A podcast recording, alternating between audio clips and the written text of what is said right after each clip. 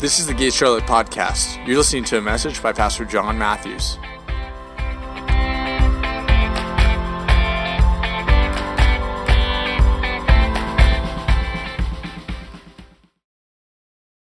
I don't know about you guys.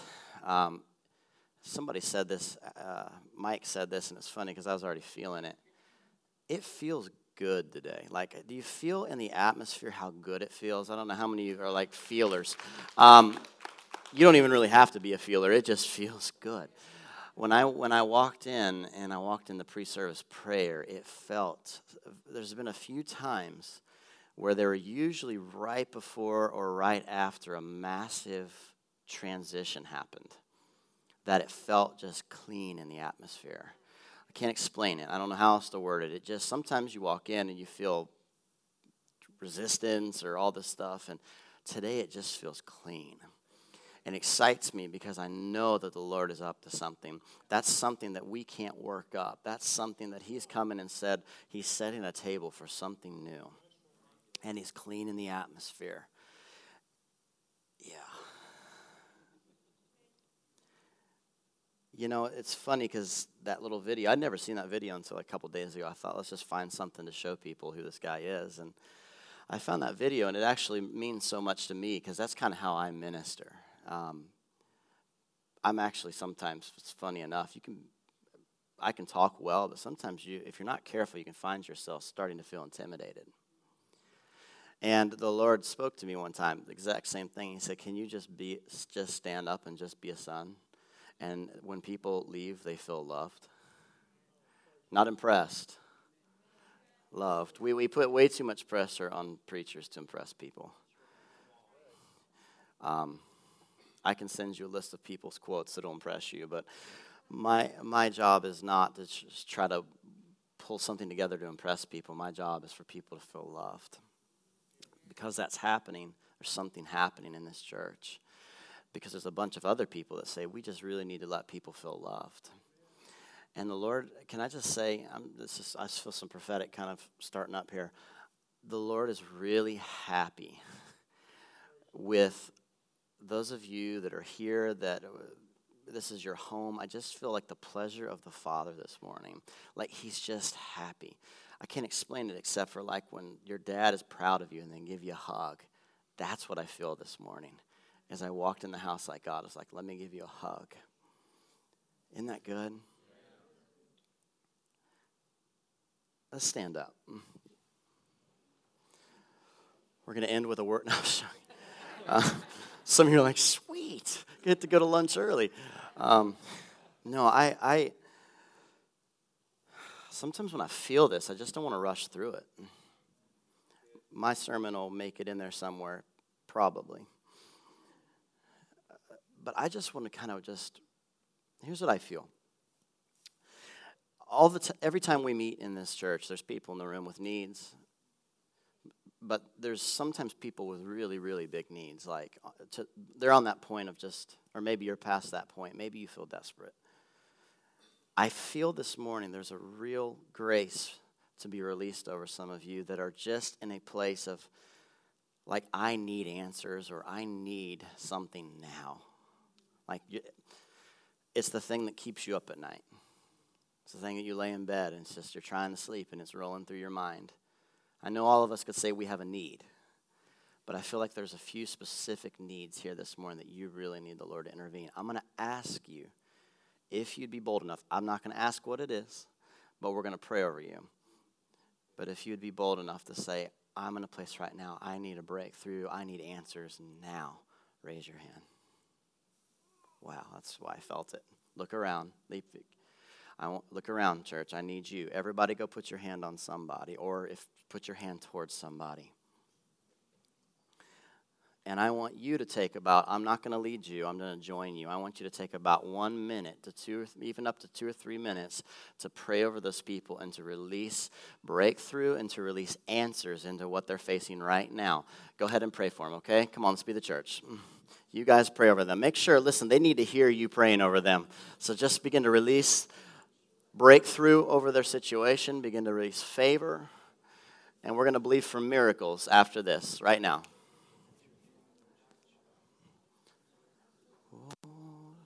Thank you, Jesus. Thank you, Jesus. Thank you, Jesus. Come on.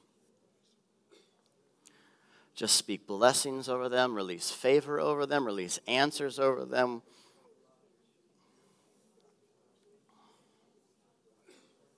Thanks. Even in the Bible, when it talks about they lifted their voice and it said that the Lord sent out ambushing angels, some of them need ambushing angels to go out before them and to address some of this. So we even release those angels right now. Thank you, Jesus. Thank you, Jesus. Release the love of the Lord over them, that they would feel loved. Even, even if they don't feel the changes yet, that they would feel the overwhelming love of the Lord right now. Everybody in this room can pray that they feel the love of the Lord. Be overwhelmed with His love, be overwhelmed with His grace.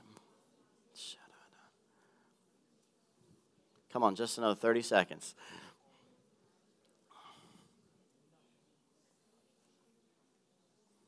Mm. Thank you, Jesus. Thank you, Jesus. Thank you, Jesus. Pray one more thing. Pray the burden would lift off right now.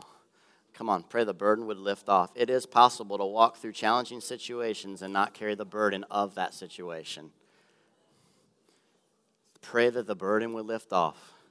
You may go home and you still have to face it, but pray that the burden would lift off. Thank you, Jesus.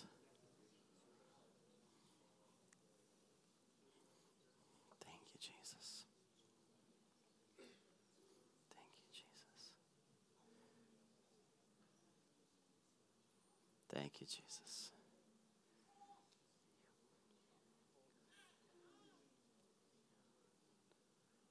Thank you, Jesus. You're never gonna let, you're never gonna let me down. You're never gonna let, you're never gonna let me down. You're never gonna let, you're never gonna let me down. You're never gonna let, you're never gonna let me down. Come on, sing it again. You're never gonna let, you're never gonna let me down. You're never gonna let, you're never gonna let me down. Singing over them. You're never gonna let, you're never gonna let them down. Singing over them.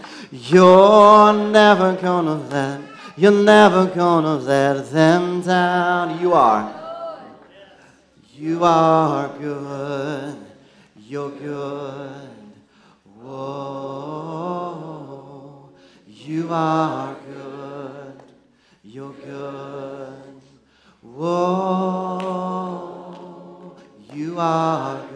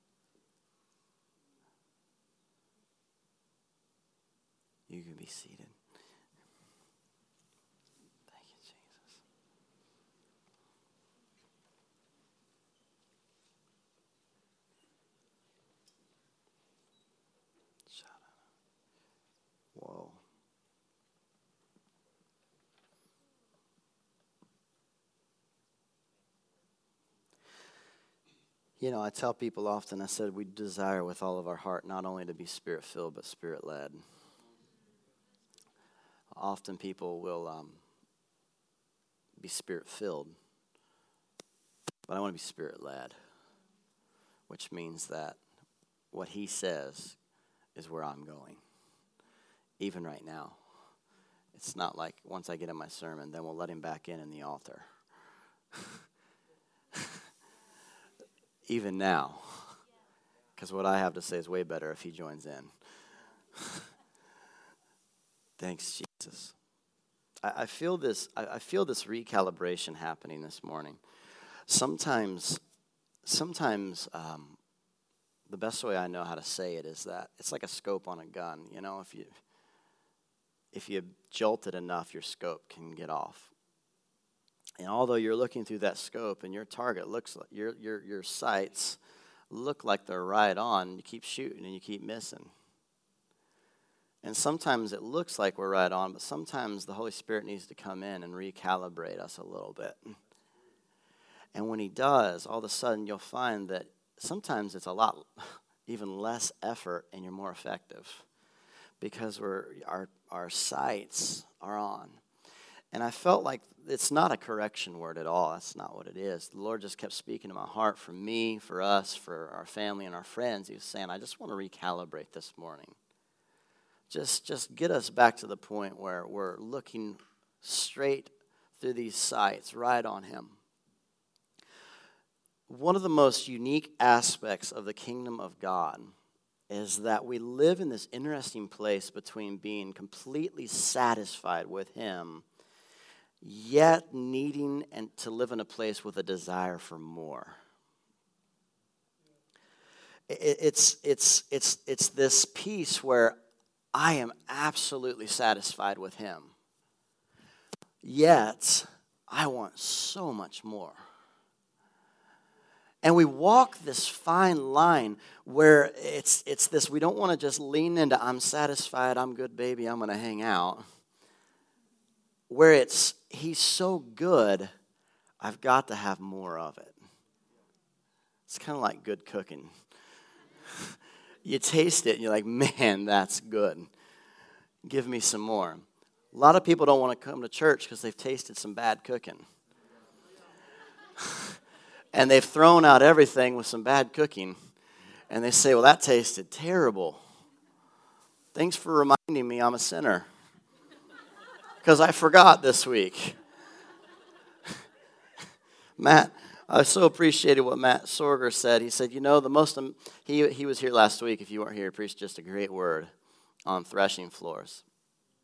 And he made this remark. He said, You know, when my mom had this massive healing and she was a Catholic, and he's like, nobody laid hands on her, nobody prayed over her. All of a sudden, she was just encountered the Lord, had a complete healing. And then he said, I encountered the Lord. He said, but nobody needed to tell me I was a sinner to recognize what I needed because, because when he came into the presence of the Lord, he said, I already recognized my need. And if we could actually just represent him good enough, people, we don't have to tell them their needs and their issues. We just have to be able to show him he's good.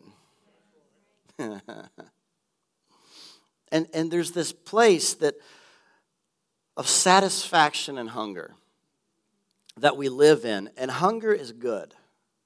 Hunger is important. People who aren't hungry aren't healthy. If my kids lose their appetite, they're sick. Trust me. Parents know what we're talking about. If your kids stop eating, they're machines. he's, he's cracking up down here. It's true, isn't it? But if they stop eating, I know something's wrong. Because if their hunger has stopped, something's not right.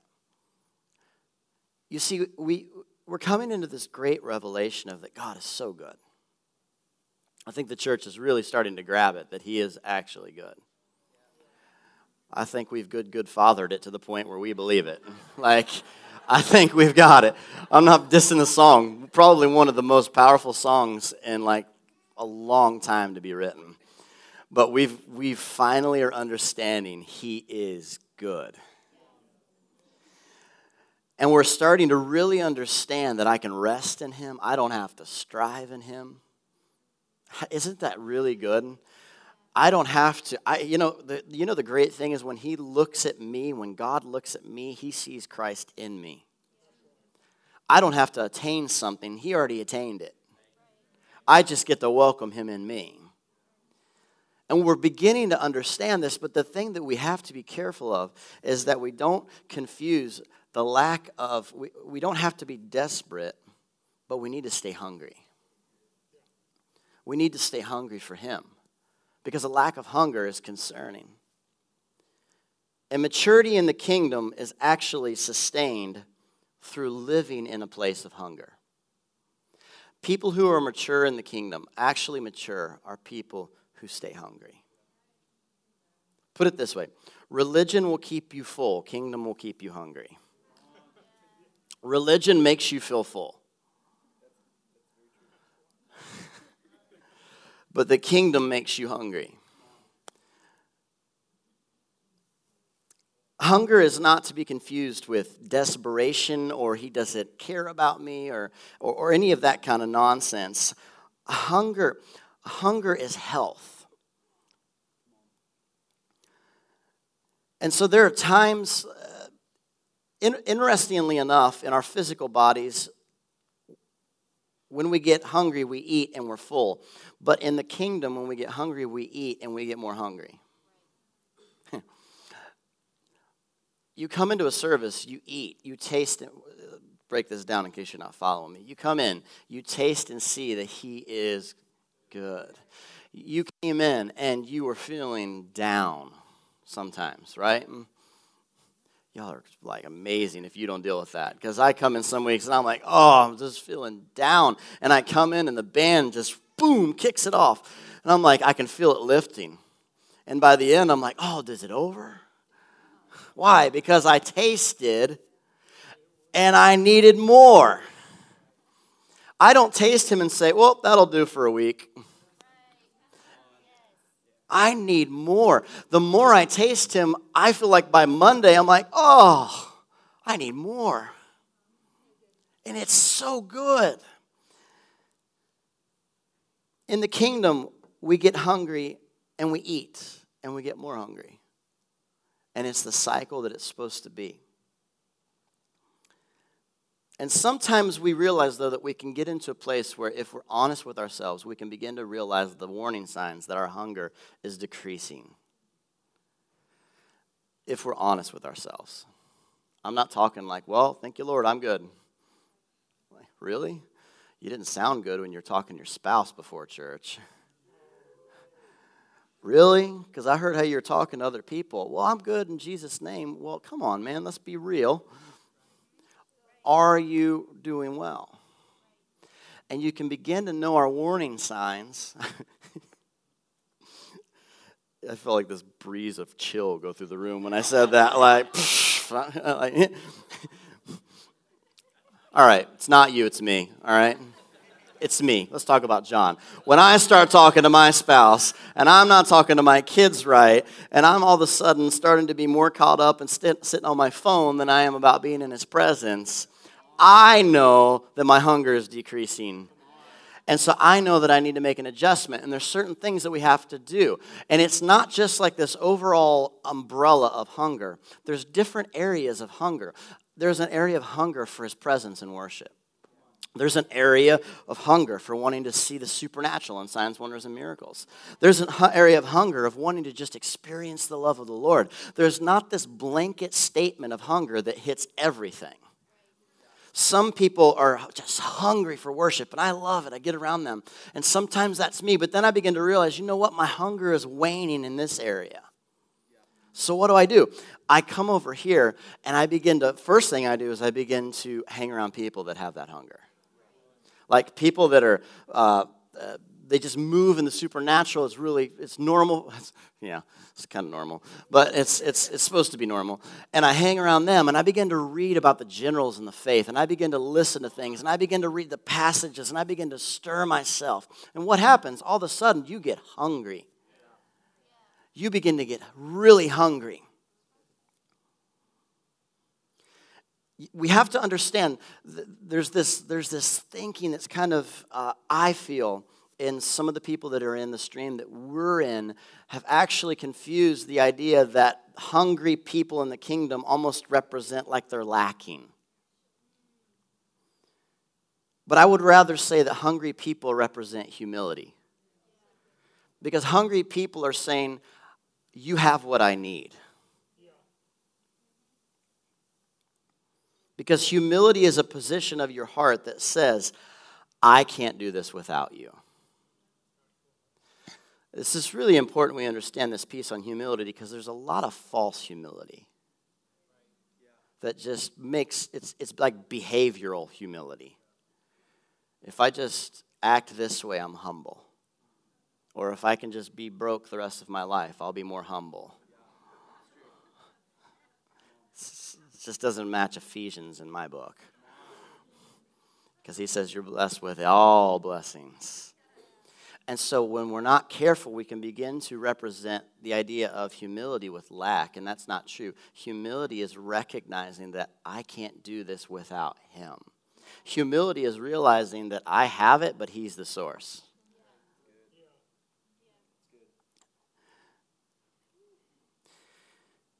There's a passage that we refer to often. If you have your Bibles, open up to Deuteronomy chapter 8, verse 3.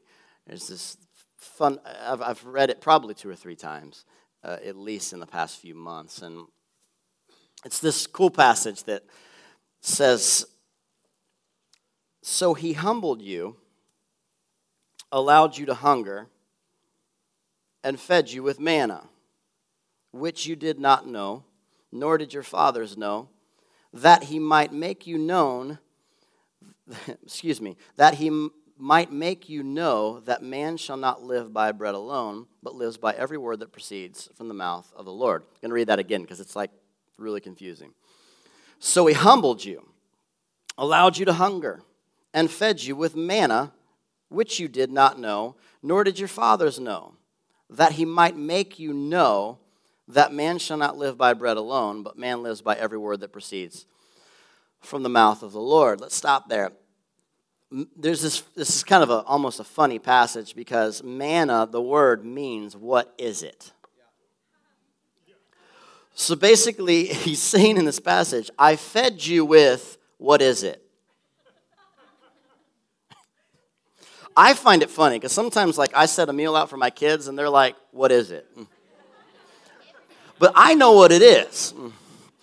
Can you imagine someone like, here's some what is it? What? he says, So I fed you with what is it? And the Lord began to challenge me this morning. He said, Are you okay with being fed things that you don't fully understand? Are you okay with being fed what is it? Because the interesting thing is it goes on to say, He fed you with what is it, but then it said, Then you know. Sometimes you have to be able to eat the things that you don't know to get the greater revelation of what your heart really wants to know.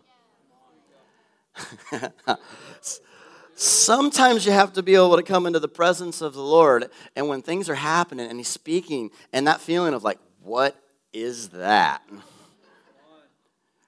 He's saying, Do you really want the greater revelation, or are you going to get caught up on that little piece of food? He fed him with what is it? and sometimes for us, we end up in this place of knowing because we actually gave up the desire to understand. Don't confuse understanding with knowing. Sometimes I do not understand things, but I know in my heart what's happening. Sometimes I don't understand why this is happening, but I know He's still good right there. Sometimes I don't understand why families who have loved the Lord and given it all they got and they're going through the ringer. I wish I had an answer why, but I still know that He's good and He's right there. Some people feel like if they can't understand, they can't know. What a lie. What a lie, the idea that we even think we could understand everything from Almighty God. And he said, I'm going to feed you this thing that's what is it?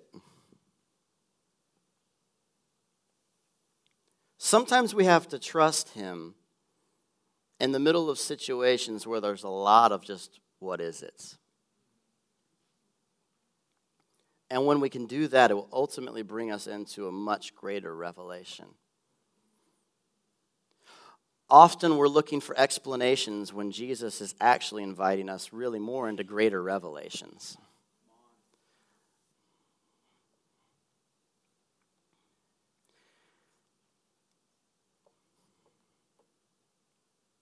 You might have went into a certain situation just wanting to know. Maybe you're in this situation and you just want to know how to get out of it.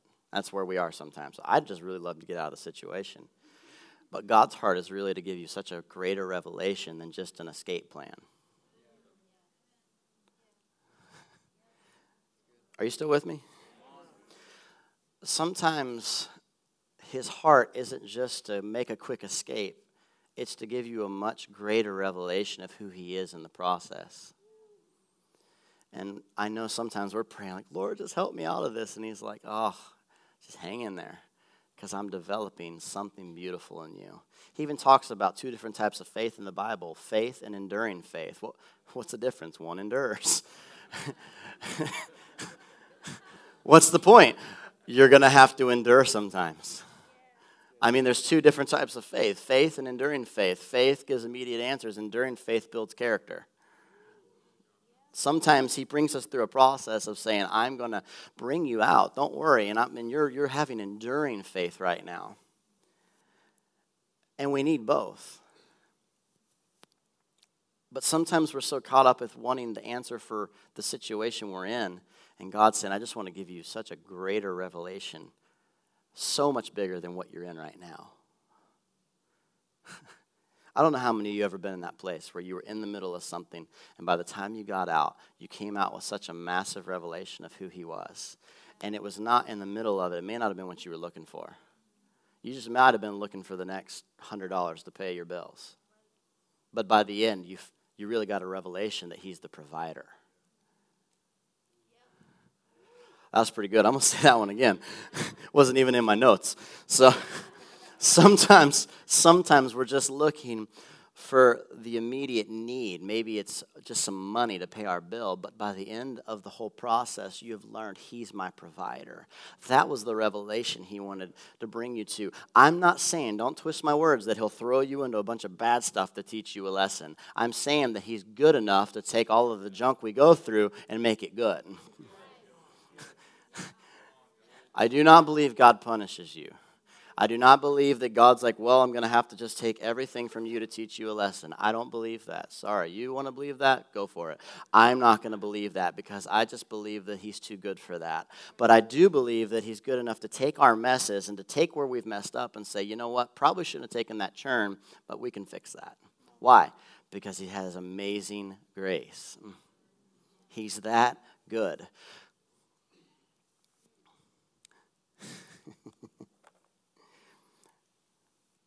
We have to stay in a place where we're hungry for the Lord. There's an interesting scripture in Proverbs chapter 6, and I'll read it to you.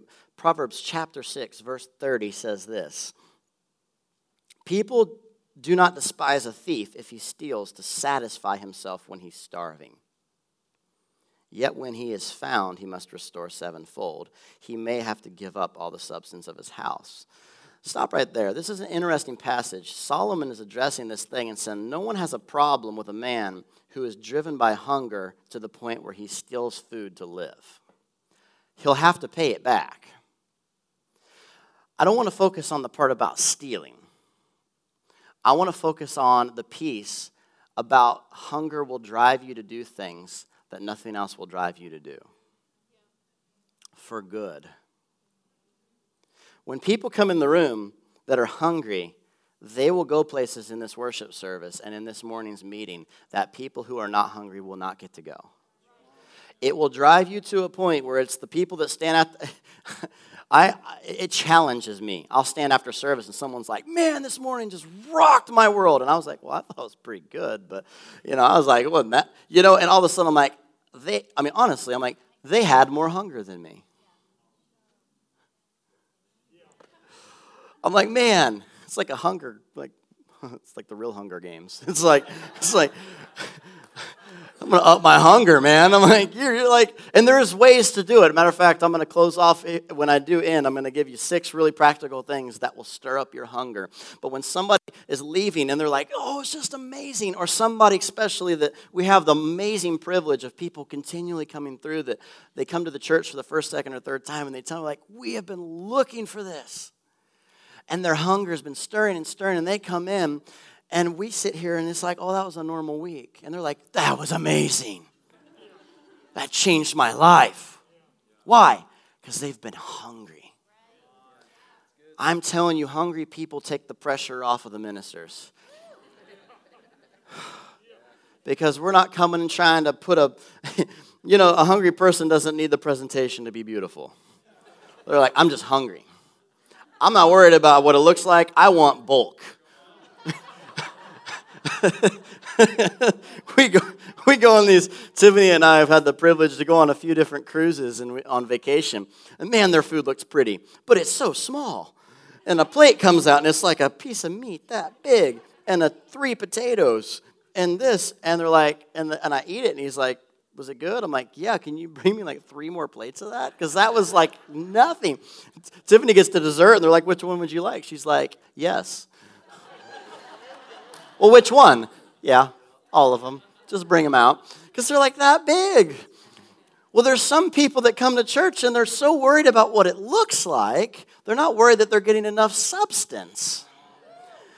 And we're not called to be food critics that just say, well, you know, if it looks or sound a little better, that or that or that. Man, if God is moving, who cares? I'm hungry enough just to see, I just want to get full. I want to eat some meat, man.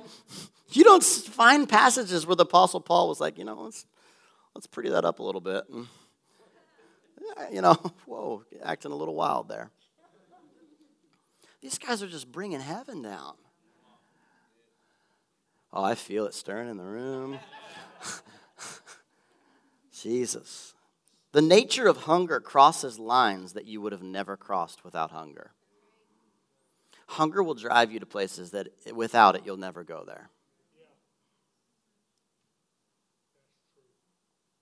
I'm not trying to be goofy, but there are things that I've eaten that I was really hungry, and I would not have eaten that if I was not really hungry. True story. Not from my wife, of course, but there, are thing, there are things that sometimes we will eat because we're hungry enough. But when we're not hungry, all of a sudden it's like, well, you know, I don't know if I really need that. I don't know if I really need to gather together with the believers today because I'm pretty good. When we all come together and we're all hungry and we come and the band, my, my passion would be that the band is just a soundtrack to you. That it's not like putting on the CD and it's a sing along. It's they're your soundtrack because you're worshiping and they're accompanying. That's what our heart is. That when people just, the, the praises and the worship erupts from their hearts. But there's things that only come through hunger.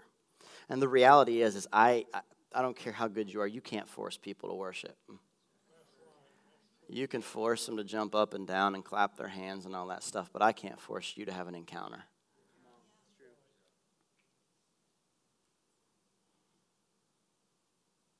because passion is an overflow of your heart. I can't create passion. I can't I can't give you my passion. The Bible says that I have to put wood on my own fire. And you have to put wood on your fire. And I said it a few weeks ago, I don't have enough I can't carry wood for everybody. I just have to keep putting wood on my fire. But when everybody gets hungry enough, say, let's keep this fire burning all of a sudden you get this wildfire. And as I think it's Leonard Ravenhill that said, you don't have to promote a fire. if I go light a fire by that street, I don't have to put up a sign that says there's a fire here. fire attracts attention. But you'll never stir up passion in advance of hunger. We're called to stir up our own hunger every day. You can't live off of church. You can't live off of yesterday's hunger. I got that word this morning that yesterday's hunger will give you yesterday's food, and yesterday's food doesn't give you the nutrients that you need for today's mission. That's why people get stuck living in yesteryear or yesterdecade. And there was this, um, why? Because there was a, I'm telling you, I'm going to tell you why. There was a season in their life that they were hungry for the Lord, and they were so hungry for the Lord that He was moving on their heart like crazy. And that was the moment that they look back to and says, that was the moment where God was doing amazing things. So what's easier is going back to that moment. The problem is that yesterday's food is not got the nutrients you need for today. It might make you feel kind of good, but it doesn't give you what you need. You have to have hunger for today so he can feed you for today, so you can carry out what he has for you today. So, what does the lifestyle of a hungry person look like? I'm going to steal a few thoughts from one of my friends, Jonathan Welton, and I'm going to build off of them because he, he wrote an article one time on what hungry people, what their life is like. And the first one is that prayer stirs up hunger. Prayer stirs up hunger. Prayer is huge for the life of a believer.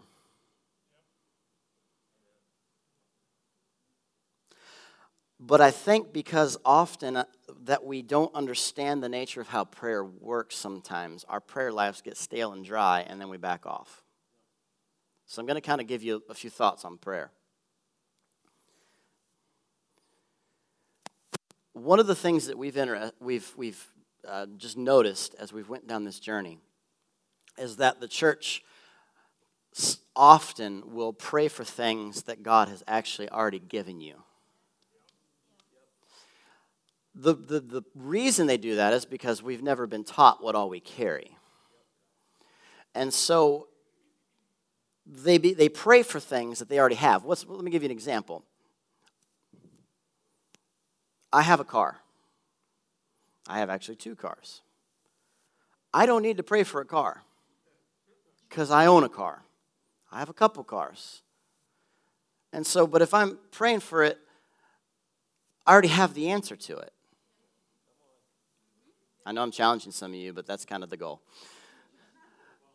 I already have it. Now, there's other people that may not have a car and they're praying for a car and they need a car. And so what happens? Somehow they get a car and the Lord works it out and there is joy in the answer of getting that car. Because John 16 says that there is joy in answered prayers. But when I'm over here and I'm praying for a car that I already have, there's not going to be a lot of joy because I'm not recognizing what I already have.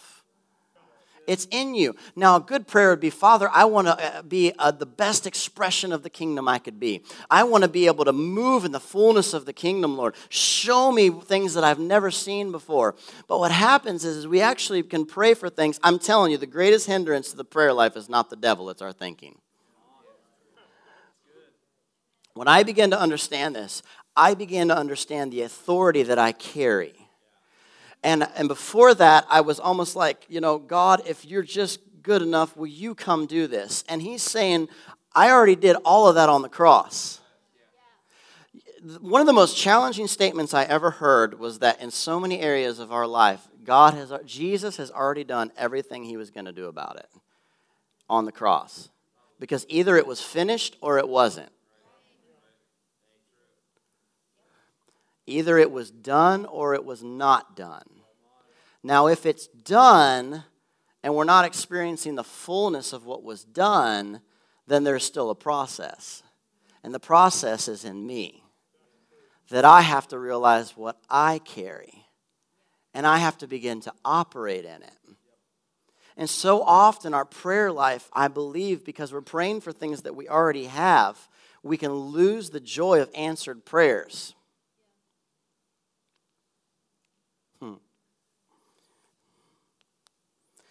And if we're not getting answers to our prayers, we're trying to find jo- like joy in just the routine of prayers. When we were actually meant to, as John 16 says, to find joy in the answered prayers. What are you praying for? Is it something that He's already given to you? If it is, pray that the Lord would give you a greater revelation of what you already carry. Lord, open my eyes to see the kingdom that lives inside of me. Father, open my eyes to recognize that I actually do carry every spiritual blessing in Christ. I have it. Teach me, Father, how to operate in it. Prayer is so important. Prayer is so huge.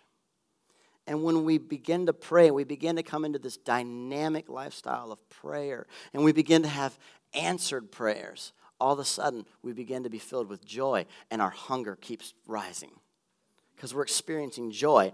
Another thing that fills you, it stirs your hunger, is praying in the Spirit. We are a spirit filled church, right? Mm. Praying in the Spirit. Paul makes an interesting statement in 1 Corinthians chapter 14 verse 18. He makes this statement. He's like, "I pray in the spirit more than all of you." He like, he's like looking at a group and he's like, I pray in the Spirit more than all of you.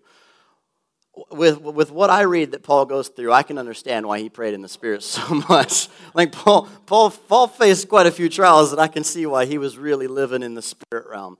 Praying in the Spirit is so important, and it's something that I actually think that often we don't understand how valuable it is for a believer.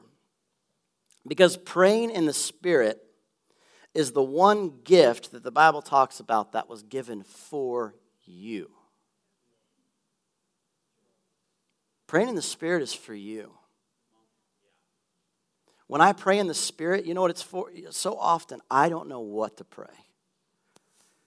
Especially being a pastor. Sometimes you've got all these different things, and sometimes you're in a position where you're hearing all these different stories. And you're like, and I go into my prayer language. Why? Because I'm bypassing my brain. Because my brain does not know what to do right now. But I know if I just begin to speak in my prayer language, I'm going to connect with the heart of the Father. Praying in the Spirit is huge. That's why I'll stop sometimes in the service, jump up and worship, say, pray in the prayer language. Why? Because I feel God is getting ready to do something, and I really don't know how to lead you, but I know if we all pray in the Spirit, we'll all end up on the same page when the Holy Spirit was poured out in Acts 2, I love it. They all start speaking in tongues, and everybody's like, You're talking about the goodness of God in my language. I think it would be safe to say that when we move in praying in our prayer language, that there is a element that connects us to the goodness of God. And if you don't have a prayer language, ask Him. He'll give it to you.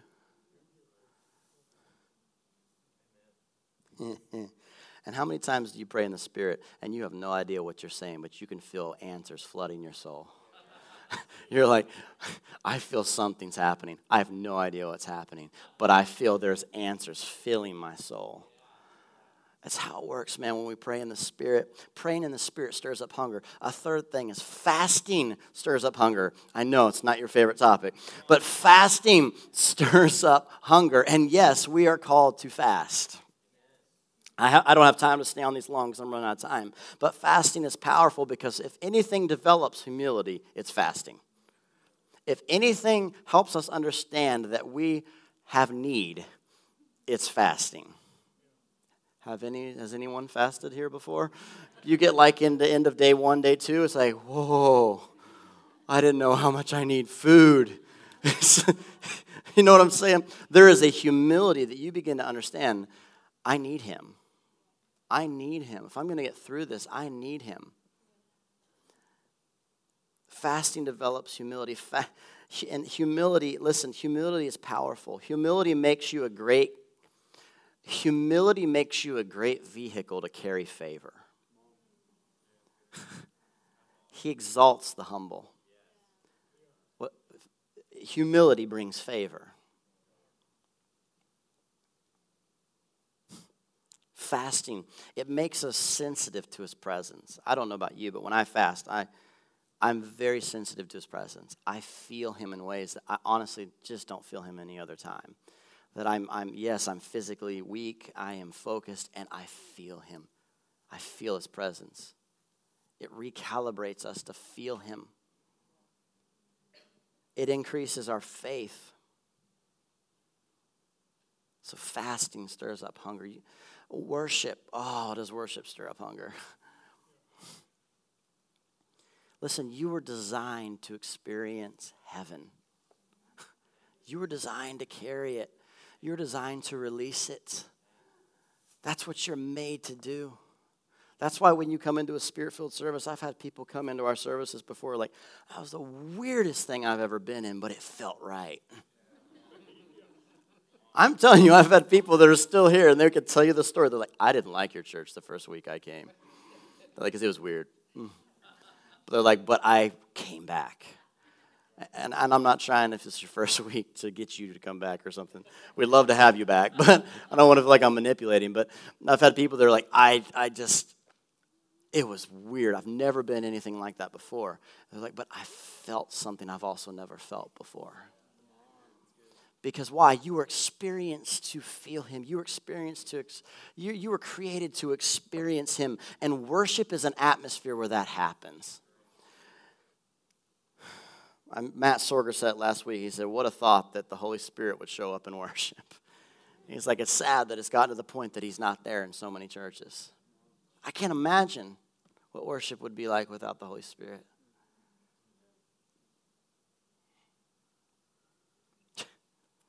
I'm probably going to get in trouble for saying this, but I wouldn't even want to come. I'd rather watch football than go and do routines and not experience the Father in worship. I just, I'm not interested in that. What's the point? And we get to experience it and watch football. it's abundance. Favor. we were not designed to carry around concepts and theories. We were designed to carry presence. I don't want to just hear about things, I want to experience things. If I ever teach on something that you're not experiencing we're doing it wrong. Because you should know about it and experience it. Worship is the place where so often the things you've heard about, you actually experience them. How, how often do you you know God's your provider, but you're going through a hard time, and then you come into worship, and by the end of it, it's like, you know God's your provider. There's this passage in, in um, Psalms chapter 73, verse 17. It's one of my favorites with David. It's like the first half is just wah, wah, wah, wah, wah, wah, wah. Life is bad. Every, woe is me. Everybody hates me. And then he says this line He says, But then I came into the house of the Lord. But then I came in to the house of the Lord. And here's what he says And I finally understood.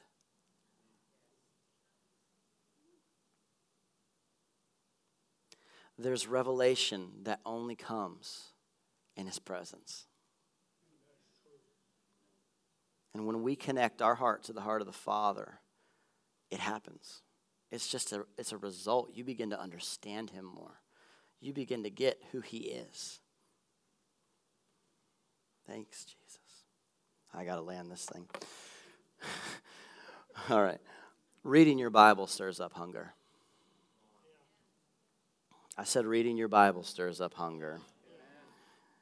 We can't, uh, and I'm, gonna, I'm just going to say one thing. I've heard it said that our Bible is a manual for life. I would actually say that I don't agree with that. I get the thinking, but a manual is something that's supposed to be for you when the Creator's not present. Your Bible is not supposed to just tell you what to do because the Creator's not there. Your Bible is to reveal to you who He is and that He has good plans for you the Bible reveals who He is. And then in return, it reveals who you can be. It stirs up hunger. And the last one's this reflecting on the words and the things He has told you stirs up hunger. I know this is a little different than I normally preach, but I'm giving you some practicals. Remembering, reflecting is huge for stirring up hunger. Here's the thing we are in a very prophetic atmosphere. We, every service, I hear a word from somebody, and I love it. And when God gives you a word, when He speaks to you, when He gives you prophetic word, whether it's through a friend or through the service, here's the thing about prophetic words they're not guarantees, they're invitations. He doesn't give you a word and then you get to say, well, let's just see if that happens. Try that with your job. Your paycheck is a guarantee if you do your part. He can pay for what he orders. But there's a piece that involves me. And what he does is he comes in and says, Hey, John, I've seen where I'm going to take you. It's amazing. I've seen your destiny. I've seen what I have for you. And I see you're over here. And I see you got to get through all this. So here's what I'm going to do I'm going to give you a prophetic word that's going to invite you into what I want to do. But there's this piece, like you, that you have to do something. And see, the Apostle Paul told Timothy, he said, Listen, here's the deal. All the prophecies that you've gotten, fight from those. He didn't say fight for them. It's not like they're not good. It's not like God wrote a bad check. He didn't say fight for them. He said, no. He said, you want to know how to get from here to there? Fight from the things I've already given you. This is so important that we get this because we are in a spirit filled prophetic environment. Write down the words the Lord gives you. Put them somewhere. Reflect on them. Nothing stirs up hunger more than when you go look back five or seven years at something that looked impossible, and God gave you word, and it happens. And it stirs you. And it makes you hungry to keep moving forward. Prophecies, they're so big. He's inviting us, and I'll close on this. I love it when there's the parable about the wedding and the invitations, and it says that they sent out the invitations and nobody answered. And the, the very last line of that parable, I think it's in Matthew 22, the very last line said this Many are invited, few are chosen. Here's the deal you want to know who was chosen? It was just the ones that showed up and said yes. You're all invited into greatness. You want to know how you get chosen? Show up and say yes.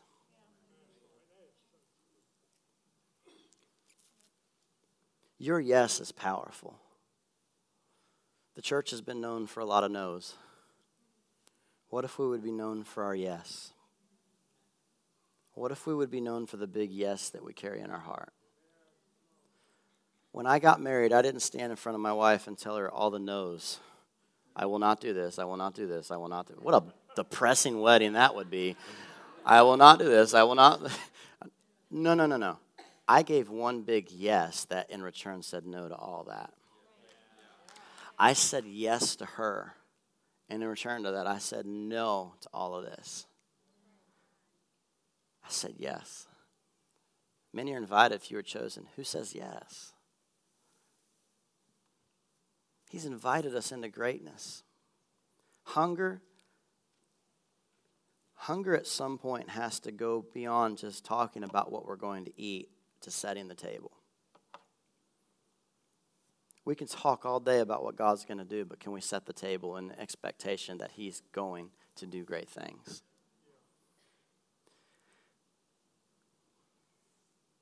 Years ago, when our worship team consisted of like three people, me being one of them. Matt, I don't know if he, he was even old enough at that point. It's just a few of us.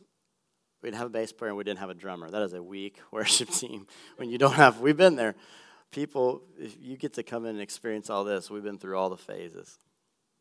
And I remember the Lord told me, He said, I'm going to bring you a bass player and a drummer. And um, You can tell the people that have been with us for a while. Ken's one of them. Love you, Ken. And um, we, so what did I do? I set up the music stand for a, a bass player over there back in the day. And I put like books out and I made him a book. And I got the drums ready. And everybody's like, oh, we got a bass player and drummer? I'm like, Yeah. They're like, Who are they? I'm like, I don't know. They're like, What do you mean? Oh, I know we got one because God told me. Well, who are they? I don't know. And I'll never forget, we went like a couple months. I'm like, Come on, God. This is cool for the first couple weeks. And, uh, it's like people are like, big faith. People are thinking I'm dumb now. and, and, and I remember, I'll never forget, the guy walks through, the guy came for a while, and he's like, hey, I'm a bass player. I'm like, of course you are. And, uh, and then he says, hey, my brother's a drummer. I was like, you're hired. and um, I had to go beyond the point of just thinking it was a good idea to setting up for it.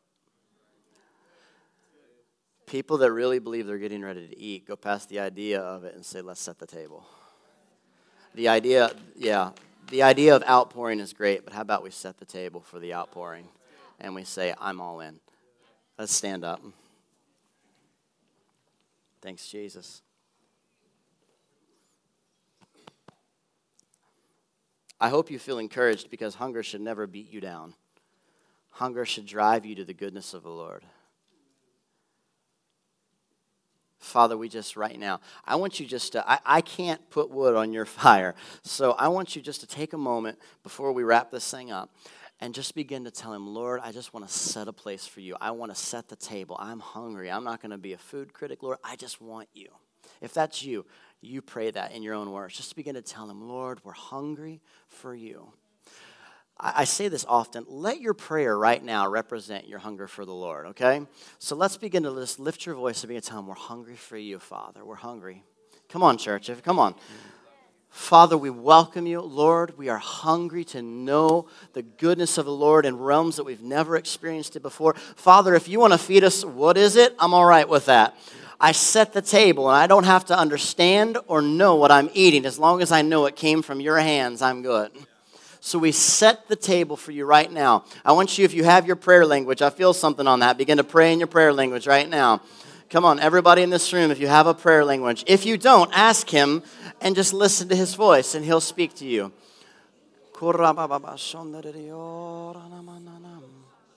Come on, we.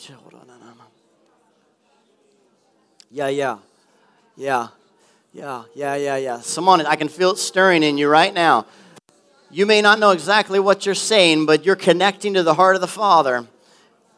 If you don't have it yet, just keep telling Him, Lord, I want more of you. I want to experience everything that's in me. I want to begin to experience to the fullness.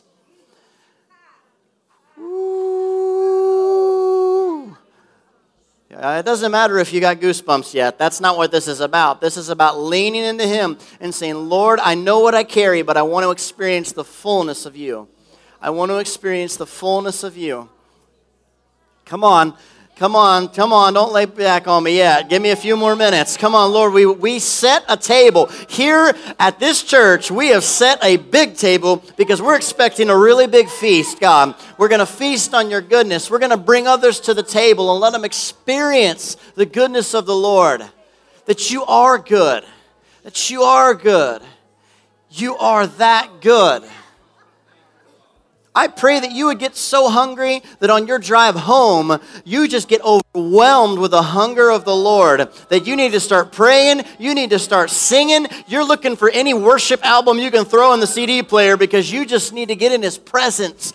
Lord, stir up our hunger, stir up our hunger, stir up our hunger, stir up our hunger, God.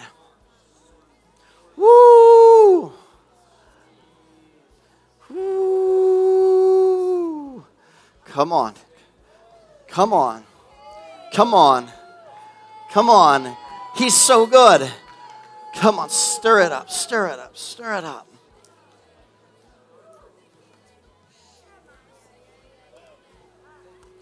I know, just keep going. I know I'm speaking to people in this room this morning. You are not used to this. This is new for you. Hey, that is completely okay.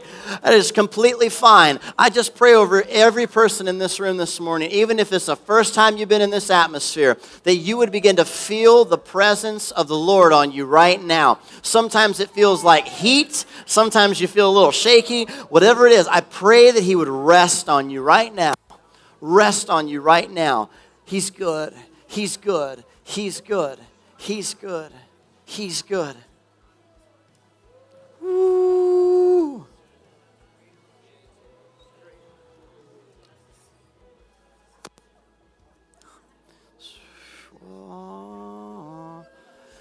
Come.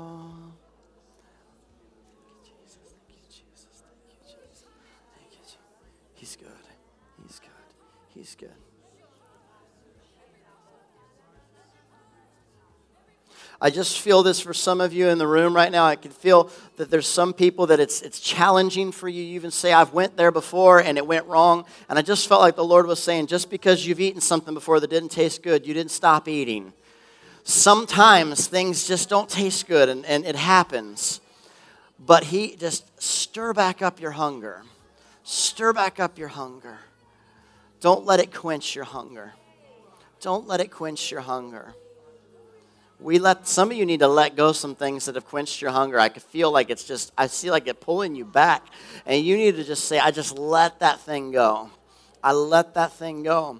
Whether it was a minister or a pastor or a brother or sister in Christ that said something that just quenched your fire, man, it's time to say, I let that thing go. You can't hold on to that and hold wood for your fire at the same time. So let it go. Let it go. Let it go. Let it go. I feel a response for one last thing this morning. I feel like we need to just be able to say, God, I'm okay with whatever, the, whatever it is.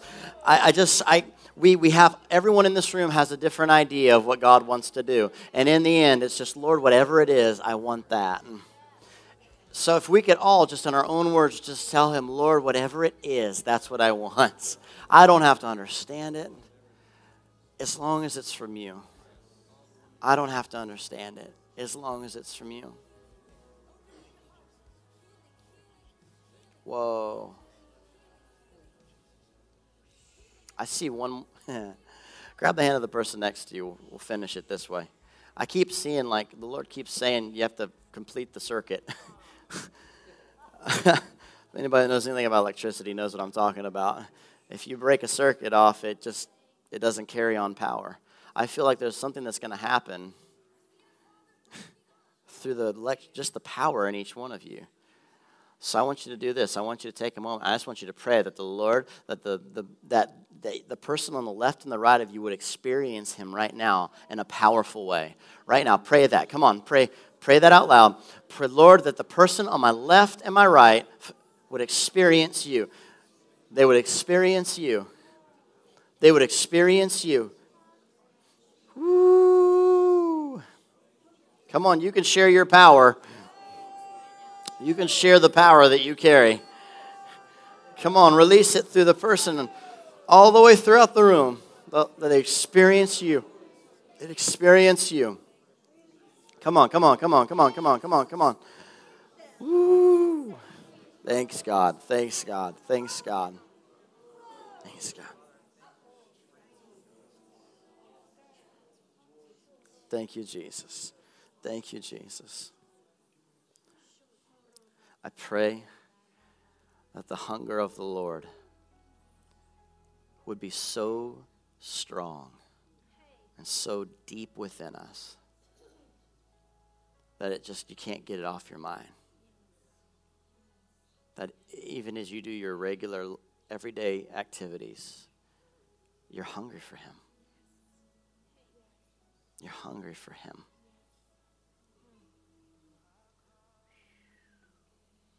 You can release their hand.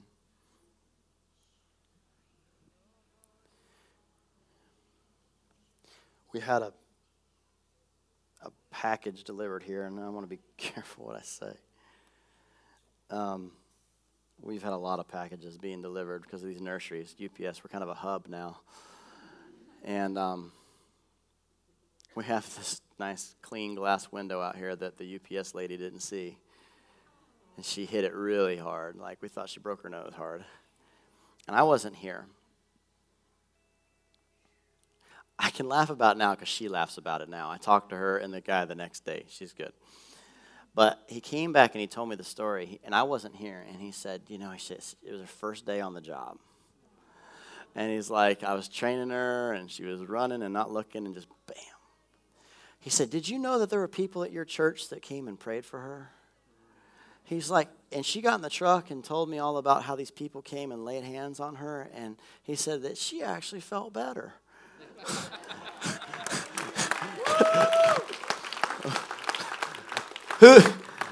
What's the point? There are things that are sometimes may seem little to you, that if you just stop for a minute and do it, you may wreck someone else's life for the good. And that poor lady hit that hard, and someone grabbed her and prayed over her and said, Lord, and just prayed healing and wholeness over her. And it was enough to the point where the guy that was with her came and told me the next day. He said, That really did something. God's going to bring moments that only when you're hungry enough do you see them. Be aware of them. I pray those moments over everybody in this place. That even as you go to lunch today, maybe it's a waitress that you've never sensed it until now, but she's carrying oppression or heaviness, and you feel it. And you don't bring it up, you just say, I just love you. I bless you. God loves you. In Jesus' name. Listen, I want to I want to call the prayer team up this morning. Could they come up? And here's what we're going to do. We're going to close this way. This prayer team is um, they can cover you whatever it might be. Whether it's you need a healing in your body, you need somebody just to agree with you for a breakthrough. They can stand with you. They can believe with you. And um, feel free just to come up. Lord, I bless you. I bless everything that you set your hand to this week.